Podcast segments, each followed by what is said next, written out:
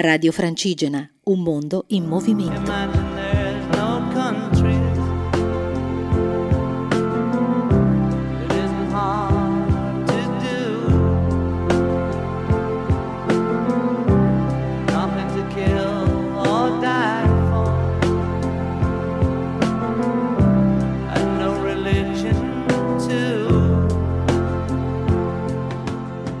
Amici di Radio Francigena, buonasera. Pronti per raccontarvi anche oggi questa sesta tappa, piuttosto questa sesta giornata che da Acre ci sta portando verso Gerusalemme e poi Betlemme.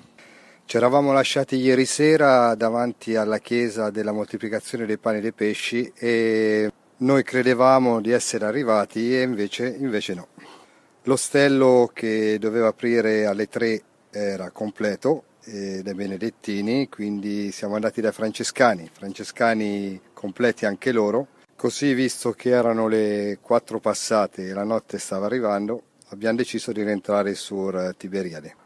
Un gruppo di fedeli eritrei che stava rientrando in autobus eh, verso Tel Aviv eh, si è offerto per darci un passaggio, almeno per avvicinarci di una decina di chilometri a Tiberiade.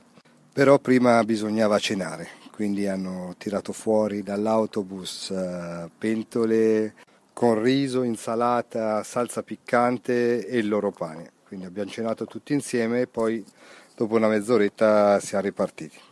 L'autobus ci ha lasciato un incrocio e mancavano ancora 6 km per Tiberiadi. Intanto faceva buio pesto e ci siamo ritrovati veramente in mezzo a una strada. Fortunatamente un ragazzo si è fermato e ci ha caricato tutti e sei in macchina, destinazione Tiberiade. Qui siamo stati accolti dalla comunità dell'Emanuel, dove Eleonora aveva dormito la sera prima, una bellissima struttura con vista lago che accoglie i pellegrini. Abbiamo terminato la serata con una pizza e una birra e poi a letto. Stamattina sveglia all'alba, eh, una bella colazione, abbiamo salutato Eleonora che se ne andava verso Acri e noi in autobus siamo ritornati sui nostri passi.